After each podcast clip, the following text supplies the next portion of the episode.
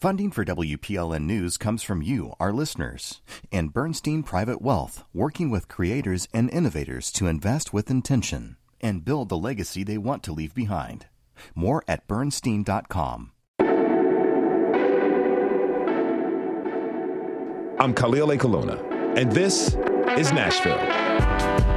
Quick warning for listeners we will be discussing gun violence and some of the effects of gun violence in this conversation. In two months' time, our city will mark one year since the tragic shooting at the Covenant School. The effects of the shooting and the political repercussions are still being felt throughout the city and the state. It was a reminder that Nashville had seen a deadly mass shooting before.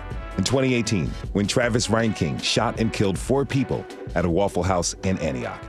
Dr. Jonathan Metzl, a psychiatrist and professor at Vanderbilt, had spent 15 years of his career studying gun violence and has looked into what happened at the Waffle House in Antioch on April 22, 2018. He's written a new book, What We've Become Living and Dying in a Country of Arms. It's set for release on January 30th. We'd like to hear what Dr. Metzl discovered while researching for his book. He joins me now to discuss. I'd like to welcome Dr. Jonathan Metzl to This is Nashville. Dr. Metzl, thanks for being here. Thanks so much. Okay, so you've got quite the title at Vanderbilt. You're a professor of sociology and medicine, health and society, the director of the Department of Medicine, Health and Society, and a professor of psychology at Vanderbilt. Let me ask you this How did you get into studying gun violence?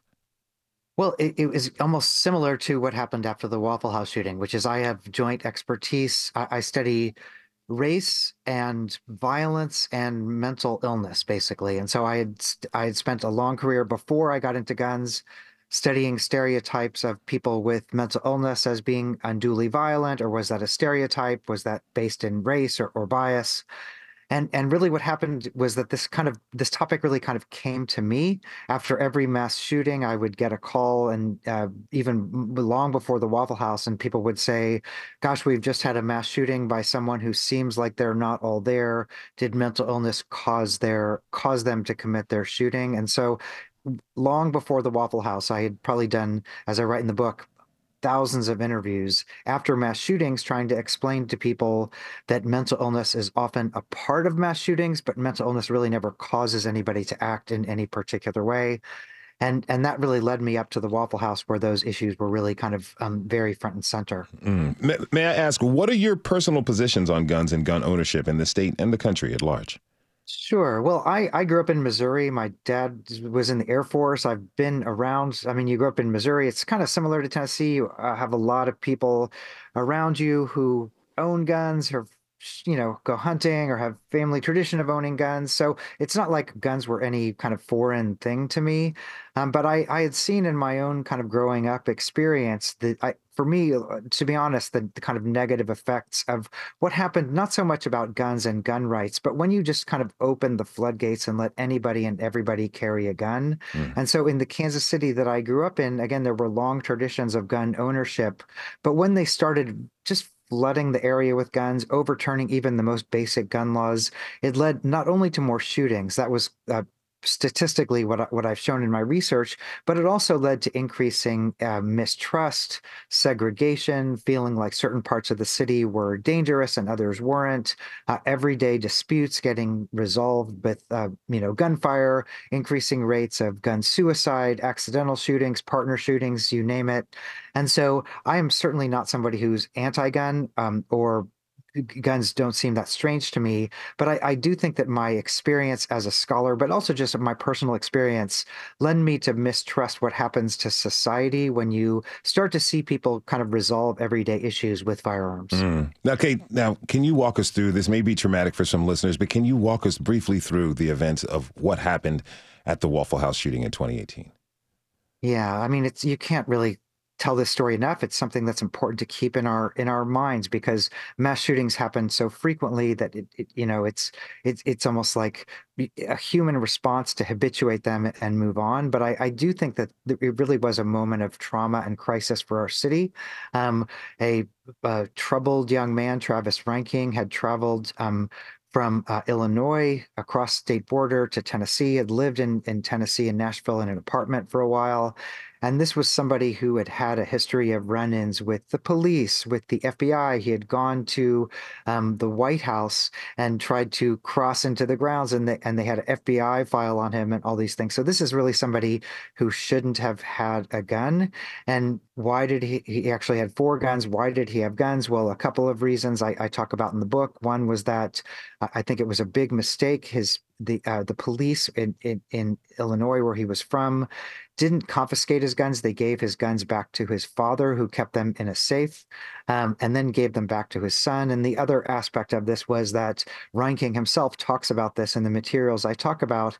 He then traveled to Tennessee because Tennessee had looser gun laws, and when he crossed state lines, he would be able to carry his guns without without any problem. So he came to Tennessee and then um, in April of uh, of 2018, in the, about two two o'clock, three o'clock in the morning, he drove to uh, a newly opened Waffle House that was full of just young adults who were enjoying a night out um, uh, after the clubs closed or celebrating uh, celebrating different events.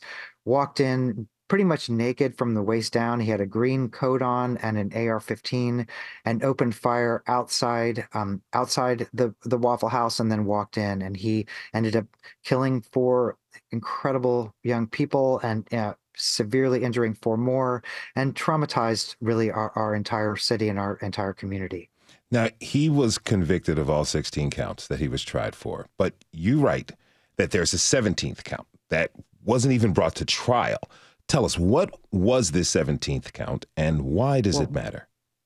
It's for me that was kind of the core of the book uh, is that um, after the after the just cold-blooded murder, what he did, a mass shooting, um, it was clear that he had committed homicide. Uh, he, it was clear that he had murdered other people.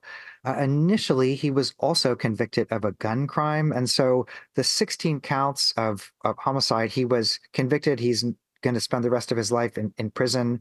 Um, and I write a lot about the trials in the book. But there was also a gun crime because this is also someone who shouldn't have had a gun. Uh, his guns had been technically confiscated by the FBI and by the local police. And he transported four semi automatic weapons from from Illinois uh, to Tennessee. And so part of the story for the book was that even though uh, at the at the court it felt like in some ways justice was done. I mean, justice is never really done when you lose incredible people. Um, but in, he was convicted. At, they said of all counts. But when I started kind of looking back into the case, what I found was that this 17th count, a firearms count, had been dropped. And why was it dropped? It was dropped because in 2018, when the shooting happened, he had illegally transported a firearm. But by the time the case went to trial several years later, it was delayed because of the pandemic and because of our legal system. By the time he went to trial a couple of years later, that wasn't really a crime anymore. It wasn't mm. a crime for someone uh, particularly someone who looked like Travis Reinking, to ride around town with a bunch of weapons uh, and really uh, in a way because our gun laws had become so loose um, they just dropped the count. Now again it wouldn't have mattered. He was going to go to jail anyway for the rest of his life. But what i what i write about in the book is that um, we really can't convict people of gun law of gun crimes if we don't have these kind of laws on the book and it opens the door for a lot of different kinds of shootings. I talk about other cases. Uh, the kyle rittenhouse case is probably the most obvious. Clearly someone who committed uh, a gun crime he was 17 he crossed state lo- straight lines um, but that case was dropped. And i talk about other cases where because these gun laws are getting so loose some people might see that as a kind of welcome development because of freedom and liberty to carry guns, but it sure makes it harder to stop people who are intent on committing mass murder the way Reinking was. And so really for me that 17th count was a really important a really important point in the narrative because we we we condemn the man, but we in a way free the gun from judgment is mm. what i argue you know in your book you kind of go back and forth between the realities of the situation and the, this travesty that has happened but you also talk about you know a little bit more of the practical nature of how we study guns and the databases that we did have or we didn't have. Could, t- tell me this: like, what data and databases are we lacking when it comes to understanding how gun ownership can be tracked and or studied? Well, I'm I'm a scholar of race. The book I wrote before this was called "Dying of Whiteness." It looked at gun suicide in southern Missouri. Uh, before that, uh, I wrote a book called The Protest Psychosis that looked at race and diagnosis. And so that's kind of the way I study the world and I, I see the world is trying to understand kind of how we can understand racial tensions and, and improve on them for, for a better society. But I can also say that Reinking was someone who, because he was a 20 something year old white man with a gun, was afforded different kinds of liberties uh, in a way because he was a white male gun owner who was walking around um, with guns or seen. I mean, people saw him as a threat. But what I write is that if this guy was a, a 20 something year old black man who was doing what, what Reinking was doing before the shooting, there never would have been a Waffle House shooting because he would have been uh, in jail. And I can say that for other shootings, uh, the Covenant shooting and other things. And so, in a way, part of the issue is what does it mean to be a gun owner? Who do we see as a patriot and who do we see as a potential criminal? And how do how, what's the really the rhetoric of of gun ownership of gun carry? We we know that we've had massive massive liberalization of, of gun carry rights in tennessee and elsewhere. And what i write is that my i'm a doctor and and my profession of public health and medicine, we study what happens when you shoot guns. So we can now track gun related injuries and deaths and look at data and what kind of laws lead to what kind of shootings. In a way, our whole expertise uh, looks at what happens after guns are fired. Um, but we have very little knowledge of what happens before that. And in a way, it's made it, I, for, to my read, much easier to pass these open carry laws and open carry of different kind of guns and different ages and, and things like that. And there's been very little pushback. And so what I argue in the book is among other gaps in our knowledge, we really need a narrative of what does it mean to be a healthy or responsible gun owner and i found the answers in my own profession of public health to be very unsatisfying. A, a, a, responsible gun owner can't just be somebody who agrees with public health and so in a way i really think it's kind of the before the shooting meeting and how those meanings intersect with other tensions of race and gender in our society. You know in your book you describe conversations with gun owners who come from very different political racial ethnic ethnic and economic backgrounds. You know, and the what to me it seemed like the overwhelming majority of people that you talk to are not really open to being on any sort of government database. And it kind of pits individual welfare against the public or collective interest in safety. Talk to me a little bit more about that dynamic and how it complicates any discussions we have on gun violence. Yeah, that's a great question. I mean, no, it, I'll just say first of all that it's an uphill battle to even be a gun safety researcher like myself or so many other incredible people who are out there.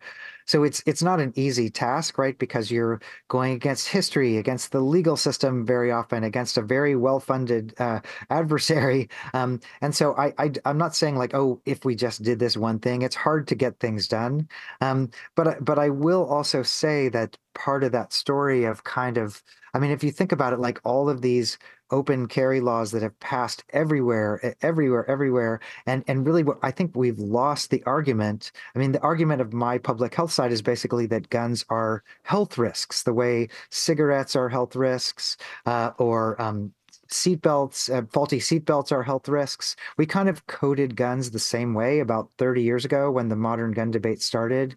And I really feel like we've lost that argument in many ways because increasing numbers of people see guns as a means of their own self protection. And that's certainly true of conservative white gunners, but it's true of many other groups. I mean, the biggest, uh, the fastest growing groups of gun owners are uh, Black women right now and, and other groups who weren't, weren't traditionally gun owners. And so we lost, first of all, the debate about um, what it means to own a gun. And the reason I say that is because if you look at popular opinion polls from 30 years ago, people never thought of guns as individual protection. They thought, I need have this for hunting. Maybe 20% of people would say, I need it for protection.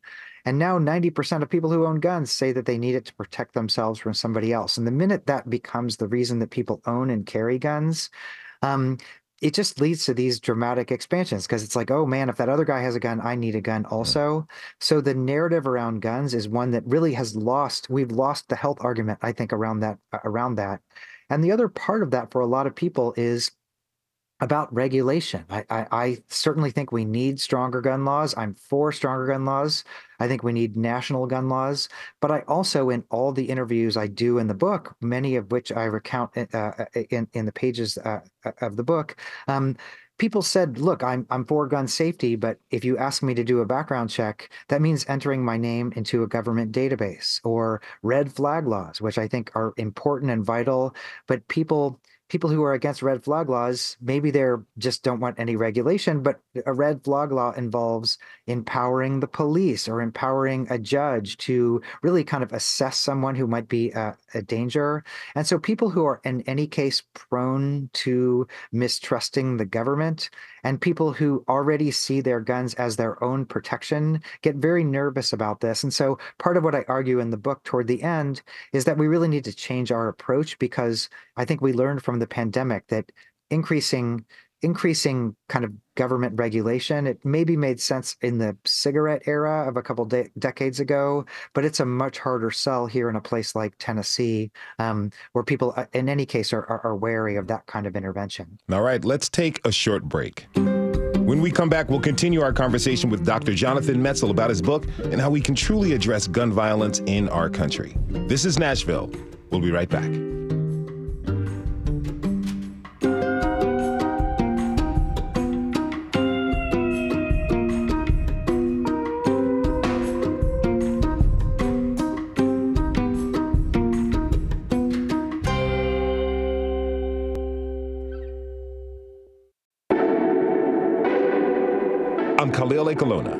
This is Nashville. My guest is Vanderbilt professor Dr. Jonathan Metzl, the author of the soon to be released book, What We've Become Living and Dying in a Country of Arms. In the book, Dr. Metzl reviews the events that took place in the 2018 Waffle House shooting in Antioch. Before the break, we were discussing what his research discovered and how he came to study gun violence. Now let's continue our talk and learn what he thinks is the best path forward. Quick warning for listeners we will be discussing gun violence and some of the effects of gun violence in this conversation. Dr. Metzl, again, thanks so much for being here. Sure, it's my honor. Okay, so I, I have the, I do have this question for you. You know, you were talking about how the perception over the past 30 years in the modern gun argument, you were talking about how the perception of gun ownership has changed from a a thing that was purely for sport or hunting to something that became a matter of personal protection. I'm interested in what the media, movies, TV shows, entertainment, and even the news, what role they play in this. If we take examples, something like the John Wick franchise starring Keanu Reeves, a very popular movie. They've gone on to version number four. But just in simply watching the trailer, he's shooting at will. He may be shooting at bad guys, but he's still shooting guns. And I can watch this commercial in the middle of a day during a football game.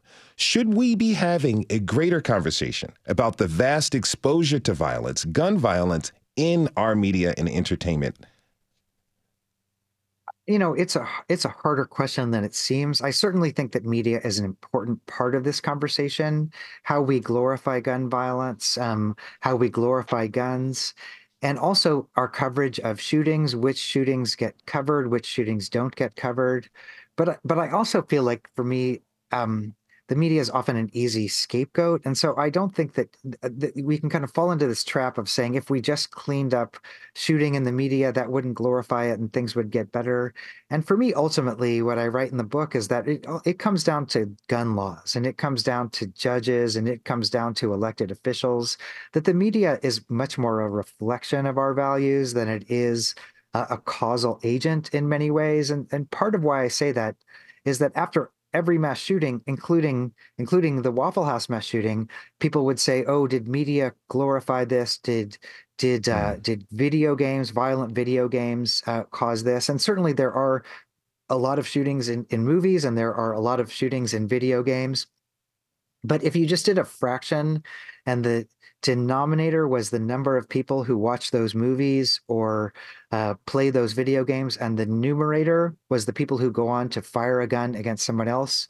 It's like one over a zillion. It's it's really the numbers are so small, and so the idea that somebody is going to causally play a video game and then go go shoot somebody. Now it's a little bit more complicated, right? Because some video games have sponsorship deals with with gun manufacturers. It's not like a totally neutral re- reflection but i would say again that the media is an important part of this but it's not going to matter if we don't you know, if we don't have better laws, if we don't have judges that are overturning even the most basic safety restrictions. And mm. so again, I think the media it's it's it's a great part of the conversation, but I don't think it's a causal narrative. In talking about gun laws, having proper and stronger gun laws, when we talk about gun violence, the political right, it kind of brings up Chicago. The city of Chicago is proof that really tight gun laws don't work. What what's the nuance missing from that example? Please read my book. I take this apart point by point um, because the shooter in the Waffle House shooting was coming from Illinois. Um, he was not coming from Chicago. He was coming from rural, uh, a much wider suburban uh, part part of Illinois, um, and so. I talk a lot about Chicago and how it becomes a kind of straw man for people who want to say gun laws never work. Now, the problem, as I write about at length in the book, is first of all that Chicago had really good gun laws about 30 or 40 years ago. And part of the reason Chicago's gun laws are ineffective, on one hand, is because they've been just every year or so watered down by different conservative lawmakers who make loopholes the size of you know you could drive trucks through them.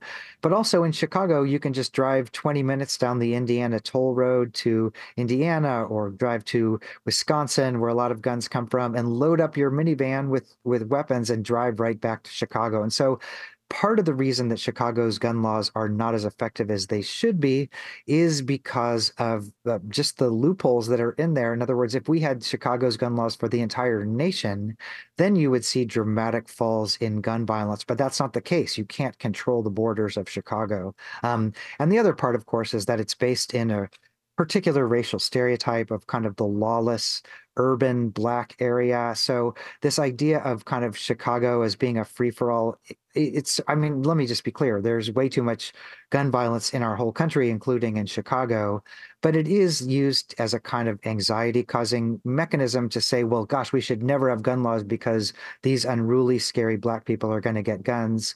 And in my last book, I showed that two thirds of all gun death in this country is actually gun suicide and the vast majority of that is is white uh, gun owners, and so it is based in a particular stereotype. Again, let me be clear: I think Chicago should be safer, like I think all of our cities should be safer. Um, but this is also based in a th- this is a very useful stereotype for for people to make. Yeah, and, and there's a stereotype that's often run out over and over again during campaign and election season as well. Correct. Um, you know, tell me tell me about the differences, different policies in red or blue states, the data you found about the implication of that with with these laws that we need to have, um, let's just say, improved. Yeah, I make two arguments in the book. I mean, certainly you can say that there are fewer. It's no mystery. I mean, if if we really wanted to stop gun related injury and death we would just look at places that that have less injury and death than than we do in, in so red states could easily look to blue states. And there's a fair bit of data that shows that many different kinds of shootings are far lower in places where there are reasonable regulations around gun ownership and carry. Um, and and that's true for example comparing Tennessee to a place like New York, for example, which I write about. New York is not just a place with relatively tight gun laws, but it's also a state that's surrounded by other states with tight gun laws. And so, on a kind of aggregate level, there are fewer gun homicides, there are fewer uh, mass shootings, there are fewer gun suicides. And the other part is that when states loosen their gun laws, those kind of shootings go up. And so I saw that in Missouri, where when they basically made a effectively a constitutional carry state, all kinds of shootings went up, including gun suicides. The hard part is kind of similar to the Chicago question, which is it's very easy to drive a truck full of guns pretty much from from Tennessee to New York. I mean, it's not like we have patrols at the borders. And the other important part here is that because of the 2022 Bruen case in the Supreme Court, it's harder for a place like New York to actually regulate guns in the way it used to because the Supreme Court, in, a, in effect, took the bad gun laws from Tennessee and is now enforcing them in in New York in a way, saying that the city of New York can't regulate its own its own public carry policies. And so, in a way, what I argue is not, oh my gosh, Tennessee has to do what New York does. I'm very clear. I don't think that's going to work here, but I do think we need to have much more open conversations about civic safety and really think about ways that we can make communities safer with different kinds of community investments. And so at the end of the book, I don't I don't say, oh my God, we need New York's gun laws in Tennessee. I say we need to invest more in community infrastructure in ways that make people feel safer so that they don't worry that they're going to be the victims of the next mass casualty event when they when they leave their homes. T- tell me this, what do liberals and conservatives need to change about how they approach this conversation on gun violence that you're asking us to have? Yeah, I mean, part of it, I'm I'm quite critical of my own side of my lib- of the liberal side. I'm critical of my own background of, of, public health in this book because I do say that you know gun owners and even the NRA have been saying for decades that there's a a liberal bias uh, in in what we do, and I do find that there are stereotypes of of gun owners. I, for people who are interested, you know, in the book, I write a lot about going back over the last 40 years of research and there are stereotypes of kind of who would who would even carry a gun who wouldn't who wouldn't uh, you know uh, crazy people conservatives all these kind of things. It's it's all back there starting in the 70s and so there are stereotypes among liberals. And i also think that you know we do fall into the trap of what we, which i think is human nature. There's a horrible shooting. We advocate for um, we advocate for better laws, but in a way, as I saw in the book, that kind of pushes conservatives into the you know the resistance point of rushing out to buy to buy more guns. Now we live in a zero sum system, so that's just kind of the politics that we have right now. But I would say that in a more ideal world, we had safer community infrastructure, so we weren't having this ridiculous pro versus anti debate. And then on the conservative side, I'm very open about that as well, that in a way, conservatives have been pushed into really defending really ridiculous positions that very clearly are resulting not just in less safety, but they say they care about crime. Uh, uh, one example I use is the guns in trunks bill in Tennessee. Many of these policies um, lead directly to more crime, which is what they say they care about. And so liberals have been pushed into a position of stereotyping conservatives. Conservatives have been pushed back into this position of not really you know they're supporting positions that seem to kind of work against their own aims. And really the question i ask is how can we at some point build structures so that we haven't polarized life and death and and make sure that something like the waffle house shooting doesn't doesn't happen again? One more final question for you. You've been researching this for over a decade. In your book you detail the testimony from sharita henderson one of the vict- shooting victims at the Waffle House in Antioch in 2018. It was very, very gripping. And you write at one section there wasn't people were wearing masks because it was the pandemic, but but people were crying through their masks, including yourself. Talk to me about in the process of writing this book, how that's really affected you and your humanity. I, I you know, I get emotional even thinking about that moment. I, I was just in the gallery of the courtroom Sharita Henderson, a, a victim uh, who survived uh, of the shooting and who ha- is just the bravest person on the planet. Um, gave incredible testimony about the shooting um, and then showed the jury really what bullets do to bodies and as a testament to her own bravery showed what it takes to to survive it's you know I, what i write is that maybe in the old days, you would think about a bullet. We used to, use a term, a bullet hole, like a bullet would poke a hole in a fence or something. But right now, a bullet, it's like a ton of gravel is dropped on your leg and then it's driven over with a with a tractor. It it just bullets create massive damages to massive damage to bodies, and and and in a way, I just I just wanted to tell that story of that bravery of the bravery of families whose children did not survive the Waffle House shooting, but have fought day and day and day and night and night and night to keep the memory alive, to make sure justice is alive. But it's it's also so sad that we live in a society where they have to do that, where the where their children are not thriving musicians or basketball players or cooks or models or all, all the victims of the shooting. And so I really found it, it to be you know, it's easy to study data and data sets, but that moment in the courtroom of what it meant, that bravery of what it meant to get up and show show what we're doing to people's bodies, I, I just found it to be one of the more powerful moments of, of the entire process of research for me and one I felt very important that I that I be able to tell. Dr. Jonathan Metzl is a psychiatrist and professor at Vanderbilt University. He's the author of the book, What We've Become Living and Dying in a Country of Arms. It will be available on January 30th. Dr. Metzl, thank you again. Thank you so much for being with us today. My honor. Thank you so much. We have to take a short break. When we come back, we'll talk with WPLN reporter Paige Pfleger about her reporting on gun violence here in Tennessee.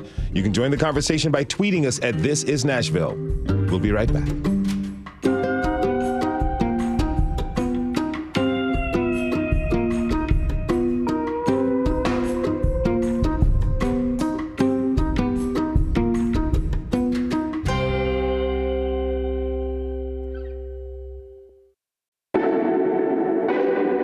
I'm Khalil Ekulona, and this is Nashville. We're talking about gun violence and the effects of the Waffle House shooting that happened on April 22nd, 2018. Quick warning for listeners we will be discussing gun violence and some of the effects of gun violence in this conversation. Now, before the break, we talked with Dr. Jonathan Metzl about his research from his book, What We've Become Living and Dying in a Country of Arms. In it, he details the Waffle House shooting, the trial, and the laws surrounding guns. WPLN criminal justice reporter Paige Pfleger has been covering gun violence and gun laws in Nashville and Tennessee. She's covered the Waffle House shooting as well, and she joins me now. Paige, so good to see you. Welcome back to the show. Thanks for having me. I'm glad to be back. Yes. Okay, so you were listening to this interview with Dr. Metzl. Yes. You covered the Waffle House shooting in your reporting. What comes to mind for you when you think about this tragedy? Yeah, I was thinking about something that Dr. Metzl said about the family members who are left behind after these shootings and the ways that they have to grapple with their grief, but also the ways that many of them feel empowered and moved to try and push for policy changes. So I wasn't here in Nashville when the Waffle House shooting happened, but I was here during some of the trials of Travis Reinking and his father. And I interviewed Cheryl Baker. Her daughter, D'Ebony Groves, was killed in the shooting. And I was thinking, um, while Dr. Metzl was talking about about our interview and this thing that she said to me that was just so beautiful and really poignant. A real tragedy will define who you are and what you're made of. Tragedy can carve a hole so deep in your soul, and it'll leave you lifeless. And somehow, some way, you have to figure out a way to bounce back, to rise up, to face another day. Because if you don't, you will die in grief. And you know, Khalil, I was just thinking, like re listening to her words, how similar it feels to me to the Covenant moms and the ways that we've seen them just come out in force uh, and take this grief, this horrible grief of losing a child, and attempt to make change so that other people don't have to experience what they've experienced. Mm-hmm. Now, after Covenant, you looked back at some of the shooting tragedies here in Tennessee and how laws did or did not change. What about Waffle House? Yeah, Waffle House was a really big moment in Tennessee when it comes to gun laws. I think we really saw uh, people feeling, again, similar to Covenant, uh, feeling like they wanted change when it came to our gun laws. Um, and it's interesting because the Waffle House shooting, it did have impact in Illinois on Illinois' gun laws, mm. but it didn't have impact here in Tennessee. So after that shooting, um, Reinking's father was convicted for giving the gun back to his son.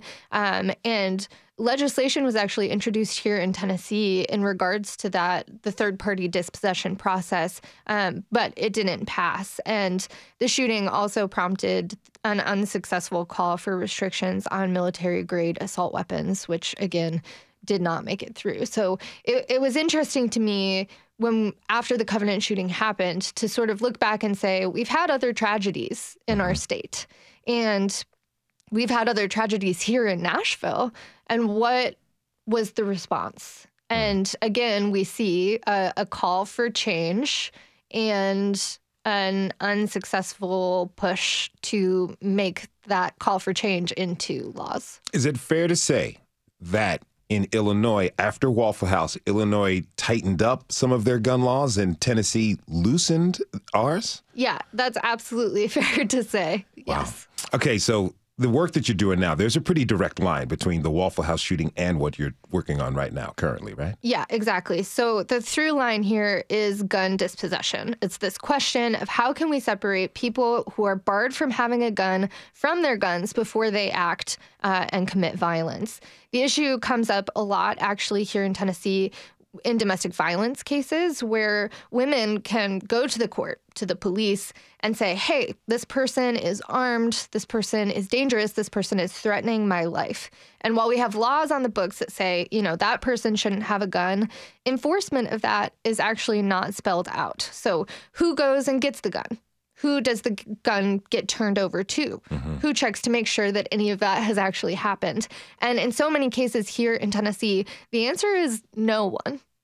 No one. It's written in the law and policy. Right. Well, how can anyone expect any action on gun dispossession, particularly when it's needed if there's no one to ensure that dispossession actually occurs? Right. Yes. So it's sort of like we have a, a, we have laws, and Tennessee actually, in the case of domestic violence, has some decent laws on the books uh, to try and separate dangerous people, domestic abusers, from weapons before a crime occurs. You know, it, it, domestic violence is one of those situations where there are a lot of precursors where we can say, like, hey you know, this behavior is escalating, the violence is escalating. Strangulation is a big uh, mm. precursor in domestic violence situations that a situation might become lethal. And the presence of a gun makes domestic violence particularly deadly.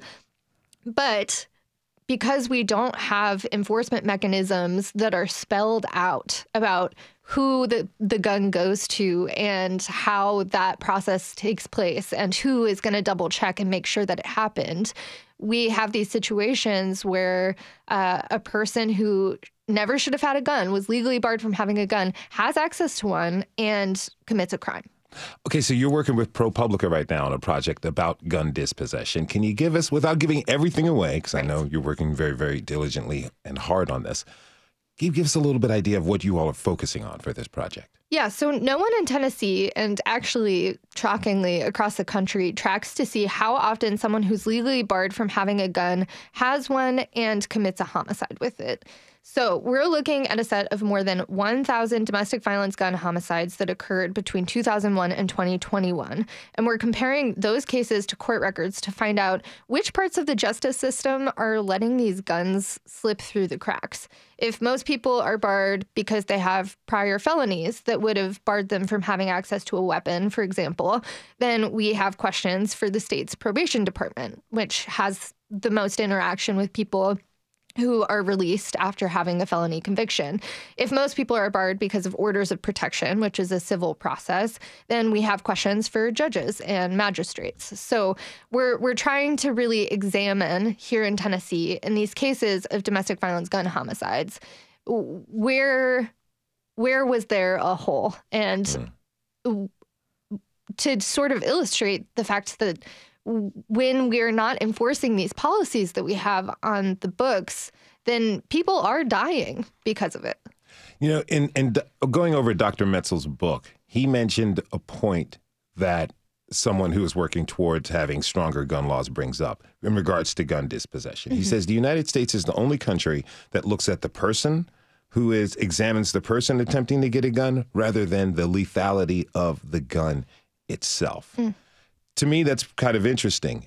Would it be, would we be in better shape with pu- the public safety and the public health concerns about gun violence and mass shooting? And in this case, in what you're looking in gun dispossession and domestic violence, would we be in better shape to look at not only the I don't want to say mental acuity of the person, but the preparedness of a person to own a weapon and a firearm and the lethality of a gun, it's very different owning a, a, a simple revolver as compared to an AR 15. Yeah, it's an interesting question because I think one of the things that I often hear in my work when I'm talking to folks who are very passionate about the Second Amendment, Second Amendment supporters, one of the things that they say is like, okay, if you have a determined abuser and they've decided that they're going to kill their loved one, then like they'll find a way.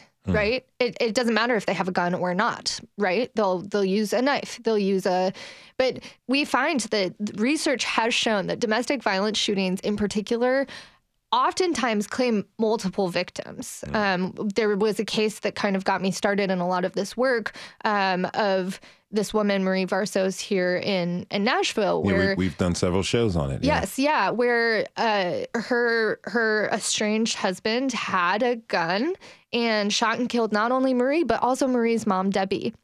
And so we find that domestic violence shootings with a gun claim multiple victims, whereas if you're coming at a person with a knife, that's a very different equation. And so I think that there is a question to be asked about the efficacy of guns and the the speed of guns. Another thing that a lot of researchers in domestic violence say that's really interesting to me is that like if they didn't if there wasn't a gun present during the heat of the moment during an argument that they might not have uh, shot the person. That there wasn't a lot of premeditation. It was just someone was in the heat of a moment and there's a gun present and that amps up the lethality of these situations significantly. So i do think yes we can ask the question like well you know if a person's determined to kill they'll find a way.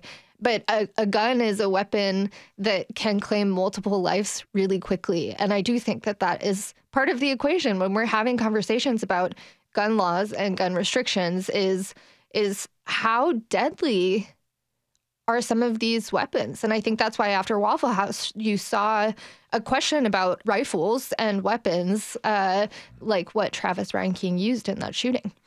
What's what's next for the ProPublica project? Yeah, so um, we've compiled over 500 domestic violence gun homicides. So that's more than half of our total data set that we're aiming for.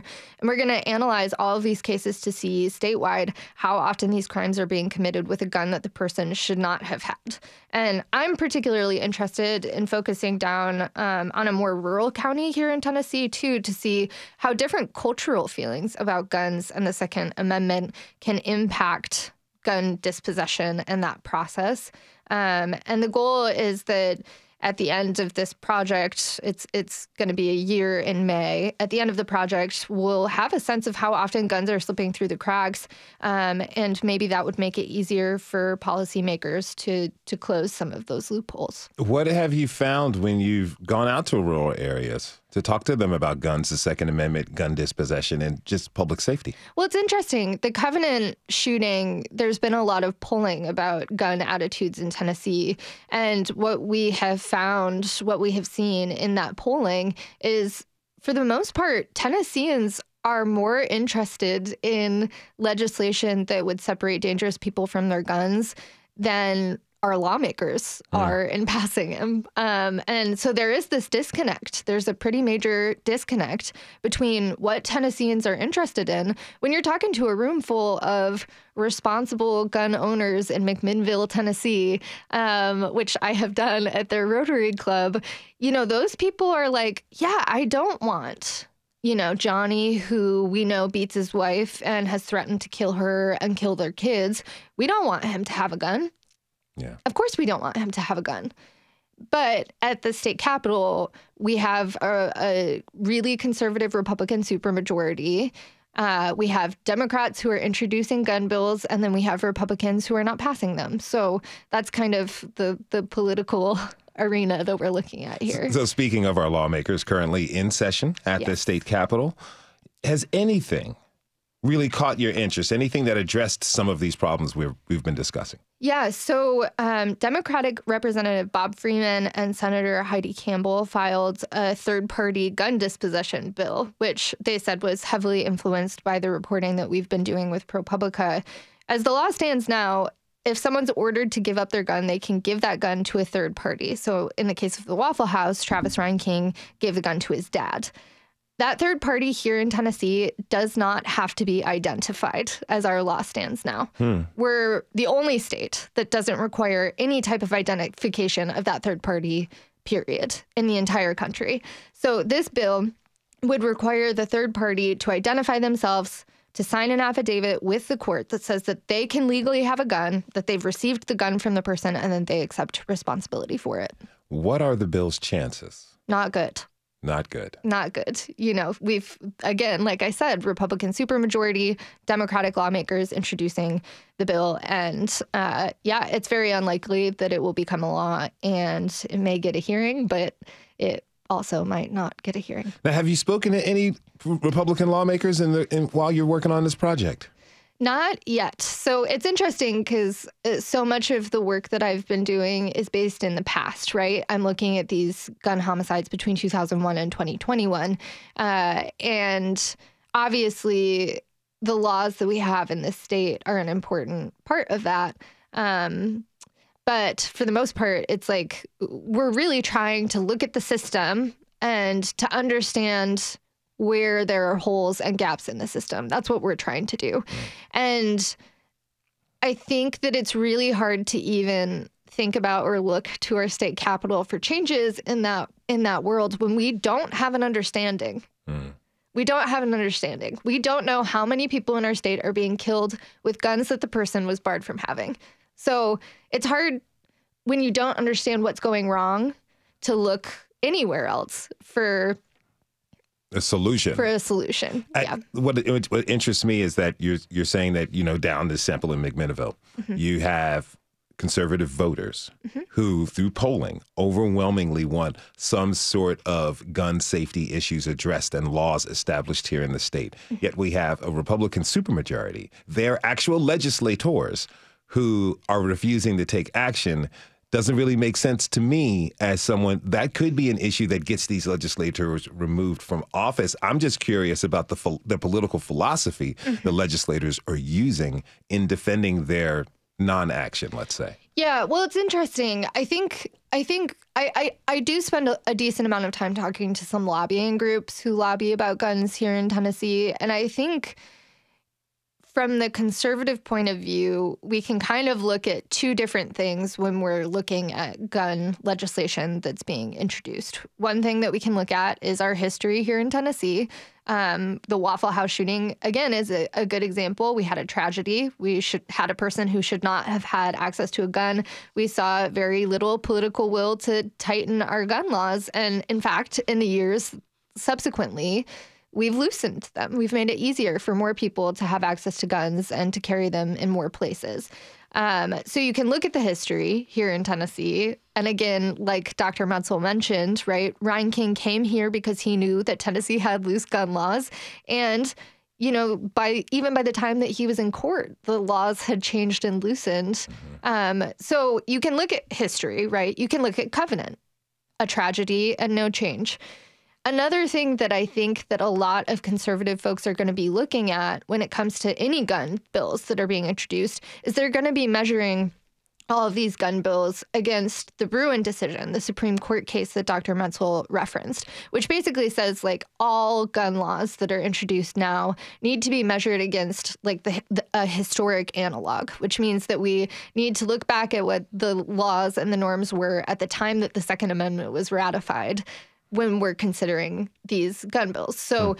we have lobbying groups that are going to be looking and interpreting any law if it if it wouldn't have st- stood in back when the second amendment was ratified then they're they're going to be opposed to it because they're going to say it's a constitutional problem based on the supreme court case mm. it doesn't matter if that law addresses public safety it doesn't matter if that law addresses a problem that we've proven time and again results in people dying it if to, it doesn't yeah. match up to the historic analog. So I think that's another factor that is only going to make it more difficult at the state capitol for for bills that are gun reforms that Tennesseans might be interested in to to make it through. And legal debates about the interpretation of the Second Amendment has been going on for a while, and it's part of the reason why we are where we are. Paige, real quick before I let you go, when can we expect this project with you and ProPublica? Yeah, so I think we're probably going to end up having two more stories that will come out between now and May. Um, and then also we'll be keeping an eye at the state capitol to see kind of what happens there. Um, and we'll cover any of that as it's moving. Paige Pfleger, criminal justice reporter for WPLN. Thank you so much for being here. Really appreciate it. Yeah, thanks for having me. And thanks to you for tuning in this hour. This is Nashville as a production of Nashville Public Radio. Today's episode was produced and directed by Magnolia McKay. Our technical director and board operator is Liv Lombardi. The masterminds behind our theme music are Larange and Namir Blade. You can listen back at thisisnashville.org or wherever you get your podcasts. And the conversation doesn't end here. Tweet us at This Is Nashville, find us on Instagram, and tell us what you want from our show by filling out our quick survey online. This is Nashville. I'm Khalil Ekulona. We'll see you tomorrow, everybody and be good to each other.